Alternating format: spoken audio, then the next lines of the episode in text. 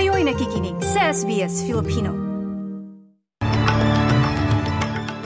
Sa ulo ng mga balita, Punong Ministro Anthony Albanese bumisita sa China para sa mas mapaigting ang ugnayang pangkalakalan ng dalawang bansa. Mga residente sa ilang bahagi ng Western Australia hinihikayat na lumikas dahil sa banta ng bushfire. At Prime Minister ng Japan nasa Pilipinas at tiniyak ang kooperasyon sa seguridad at depensa sa gitna ng issue sa South China Sea.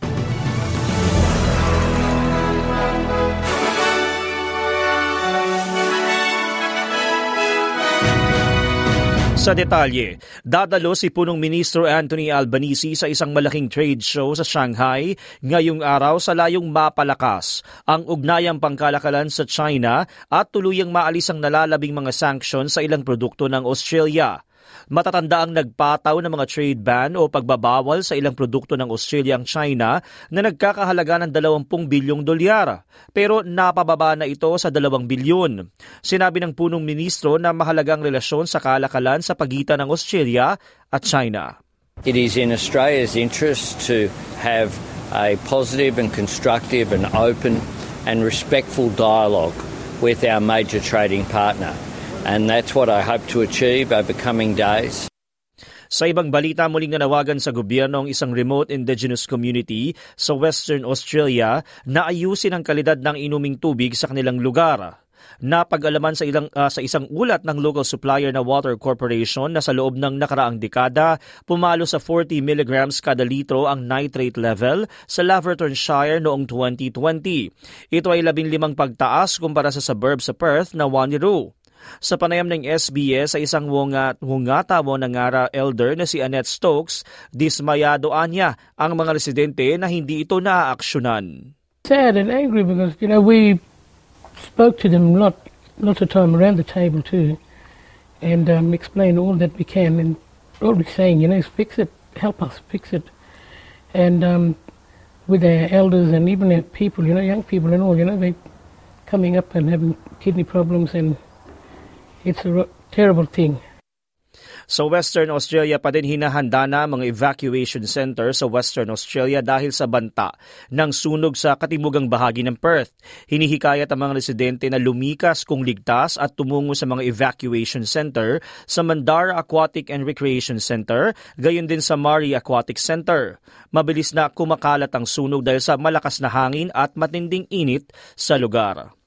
Samantala nakatagdang puntahan ng Australian Transport and Safety Bureau ang lugar na pinangyarihan ng pagbagsak ng isang eroplano sa Queensland na ikinasawi ng tatlo katao. Naganap ang plane crash sa rural area malapit sa isang minahan sa hilagang kanluran ng McKinley sa Queensland. Inaasang ilalabas ang ulat ng investigasyon sa loob ng anim hanggang walong linggo.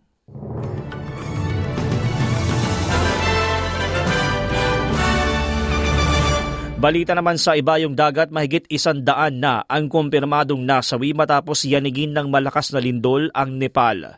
Ipinadala na ang mga security forces upang tumulong sa pagligtas sa mga liblib na lugar ng Jajarkot at West Rukum, 500 kilometro ang layo sa kabisirang Kathmandu.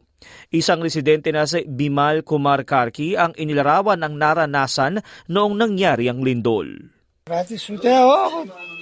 I was fast asleep when all of a sudden it started shaking violently. I tried to run, but the whole house collapsed. I tried escaping, but half my body got buried in the debris. I screamed, but every one of my neighbours were in the same situation and screaming for help. It took nearly half an hour to an hour before rescuers found me. Samantala nasa Pilipinas ang Prime Minister ng Japan na si Fumio Kishida para sa dalawang araw na official state visit. Ilan sa mga natalakay sa pakikipagpulong nito kay Pangulong Bongbong Marcos Jr.